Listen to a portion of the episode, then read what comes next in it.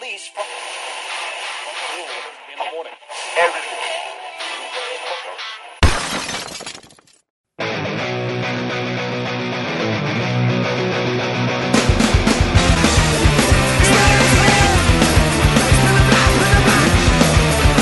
E que haja rock, amigos!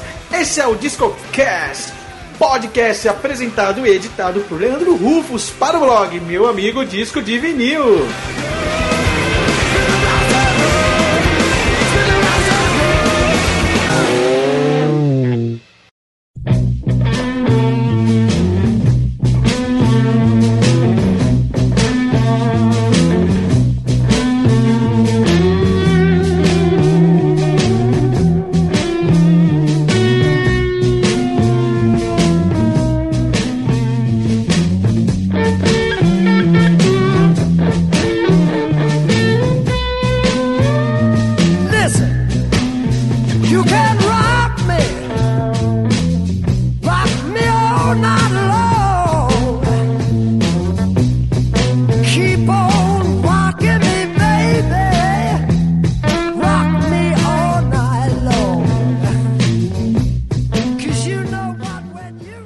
Salve, salve, amigos ouvintes do DiscoCast! Está entrando no ar mais um episódio e esse é o episódio de número 7. E o que o número 7 lembra vocês? Adivinhem, pintando o 7? Não, meus amigos, o número 7 lembra de James Bond. Então vamos falar um pouco sobre os filmes de James Bond e algumas canções que foram muito importantes em sua filmografia.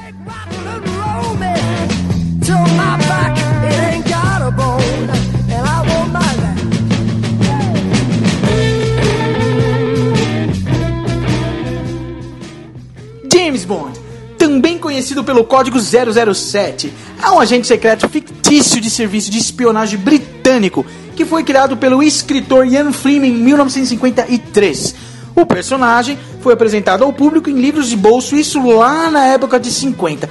Com os romances Cassino Royale, tornou um grande sucesso de venda e popularizou a marca James Bond entre os britânicos e logo a seguir entre os países de língua inglesa. O personagem já foi tema de um seriado de televisão nos Estados Unidos antes de chegar aos cinemas, no qual já foram produzidos 23 filmes oficiais do agente James Bond, que se tornou a terceira franquia mais lucrativa de todos os tempos, perdendo apenas para o universo Marvel e Harry Potter. Rolling me, baby.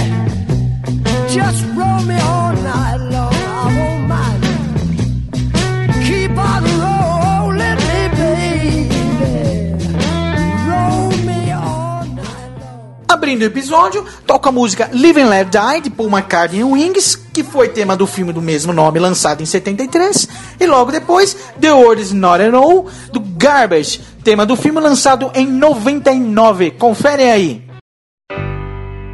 When you were young and your heart was an open book, you used to say,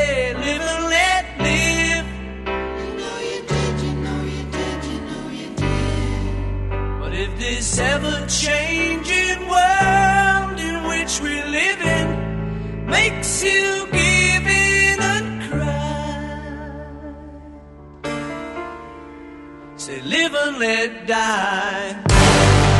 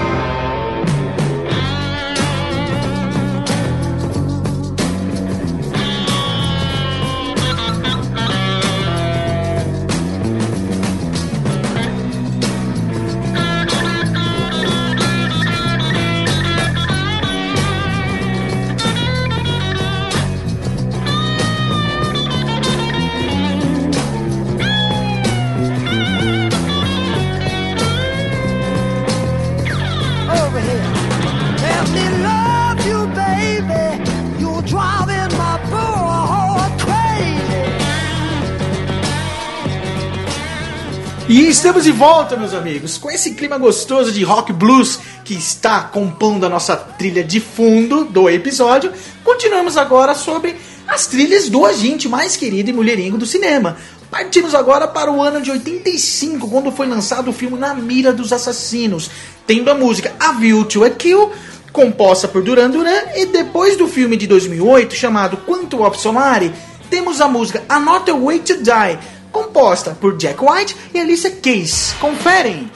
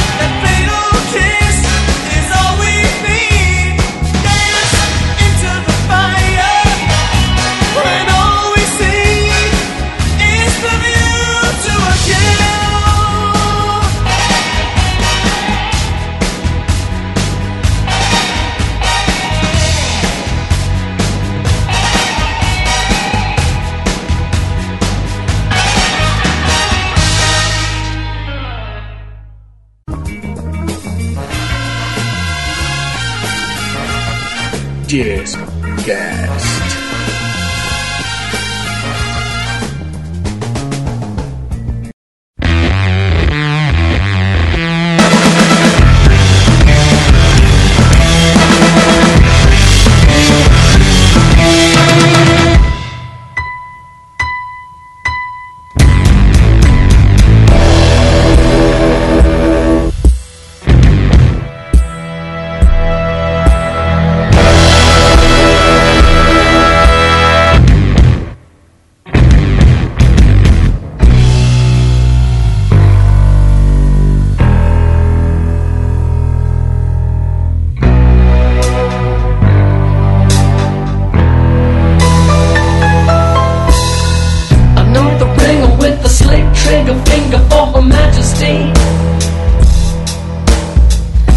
another one with the golden tongue poison in your fantasy. Another pill from a killer, turn a thriller to a tragedy. Yeah, don't let open. I won't walking back. I jump in the water.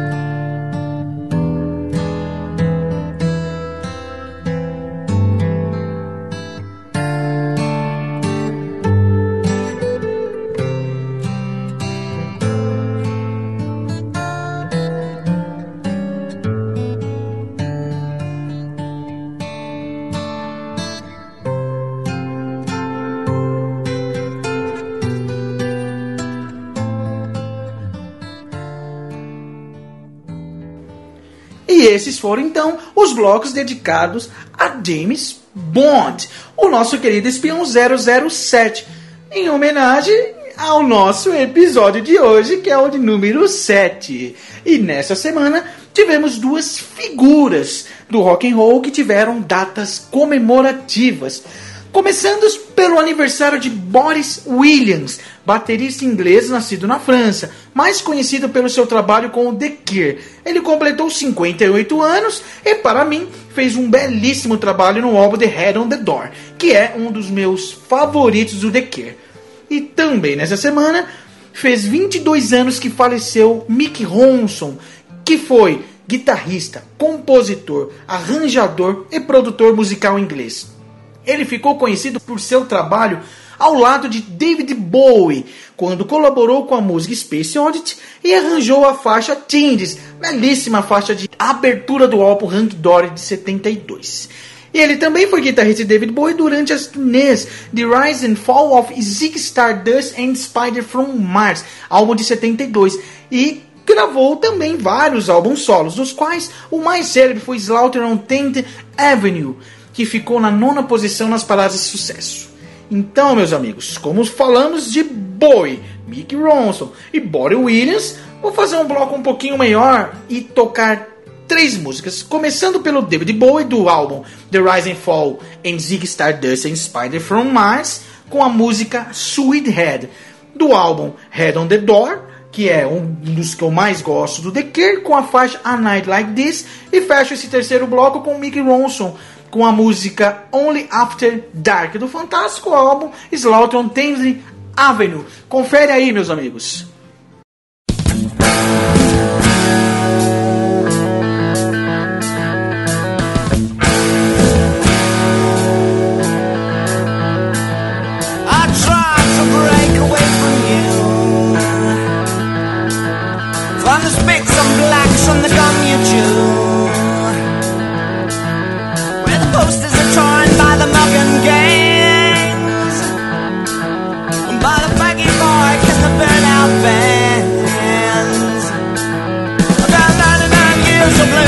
dog.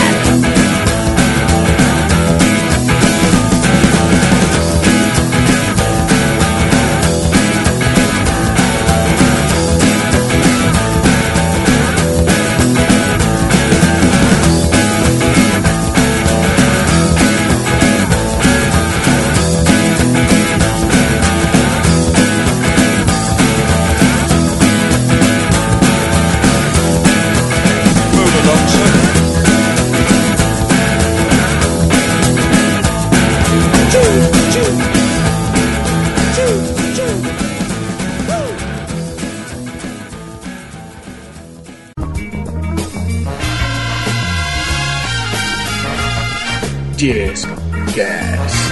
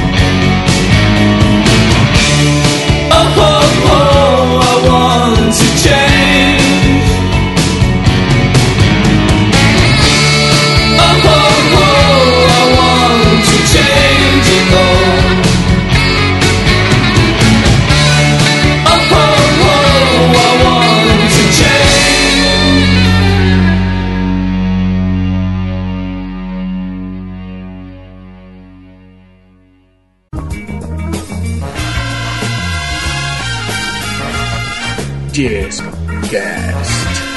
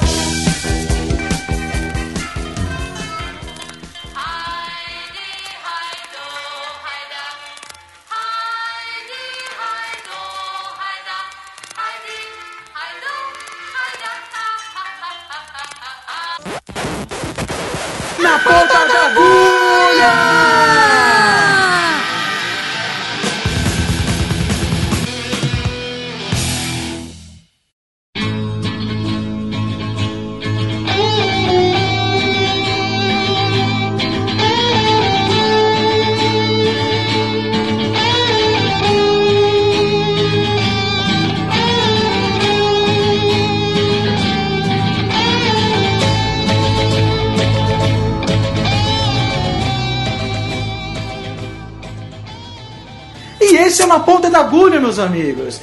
Esse é o bloco que eu inauguro hoje, que tem como finalidade apresentar para todos vocês alguma banda e algum disco no qual eu tive o prazer de ouvir durante a semana. Eu tenho mania de ouvir disco de ponta a ponta. Gosto de colocar agulha na primeira faixa e só sair do meu cantinho na última faixa. Ouvir o álbum de ponta a ponta. Sei que hoje em dia é muito difícil as pessoas fazerem isso. Com as mídias digitais, todo mundo sente seu computador, coloca discos, músicas, enfim, fazem milhões de coisas ao mesmo tempo. Eu também faço isso, não vou falar que não. Mas eu gosto de dedicar algum momento da semana ou mais à noite, quando chego em casa, quero relaxar, janto, coloco um disco lá na vitrola e vai de ponta a ponta. Então o objetivo desse bloco, na ponta da agulha, é justamente esse: colocar algum disco ou alguma banda e apresentar para vocês. Quem conhece, ótimo, escute mais uma vez. Quem não, fica aí como uma dica para fazer suas pesquisas pela internet e adquirir o álbum, os discos, enfim. É sempre bom conhecer e ter algo novo para ouvir.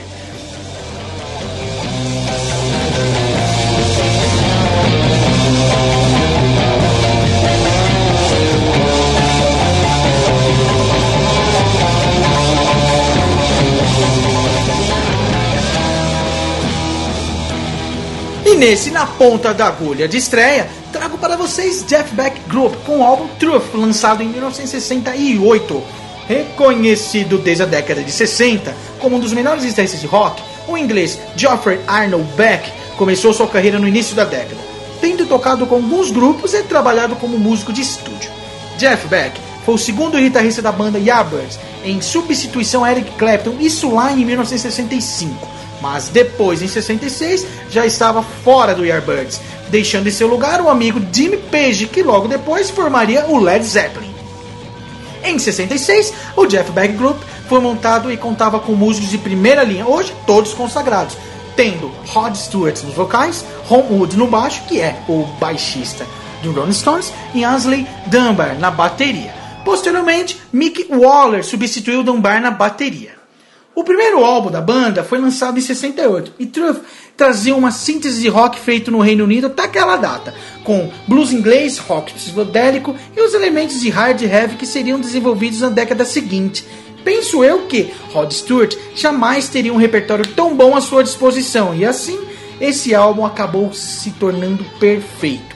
Beck ele usa e abusa de efeitos de guitarra, mas tudo bem colocado a serviço do virtuosismo, que é algo peculiar mesclando composições próprias, parcerias de Beck Stewart com os clássicos do blues e do jazz da época. Esse Jeff Group gravaria mais um álbum, que seria o irregular Beck Ola, e acabaria pouco tempo antes da sua apresentação frustrada no festival Woodstock. Segundo consta, foi guerra de egos entre Beck e Stewart, que acabou ficando insustentável e é realmente uma pena. E assim chegamos ao final de mais um episódio. E para finalizar, tocarei duas músicas do álbum Truth, começando com a Shapes of Fin e depois Morning Dio. E espero que todos vocês tenham gostado. Estejam à vontade para comentar e deixar suas sugestões. E até o próximo episódio.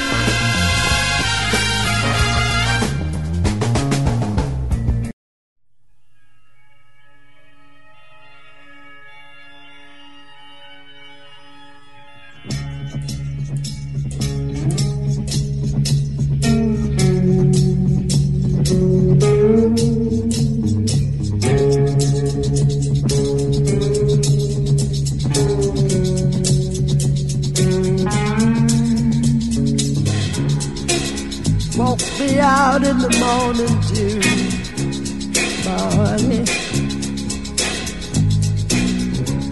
Please walk me out in the morning dew sometime. Can't walk you out in no morning dew. I'm sorry, I'm sorry. Can't walk you out in no morning dew.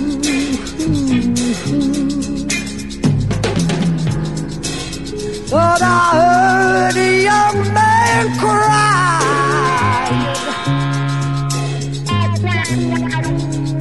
Thought I heard a young man crying. You didn't hear no young man crying. You did not hear no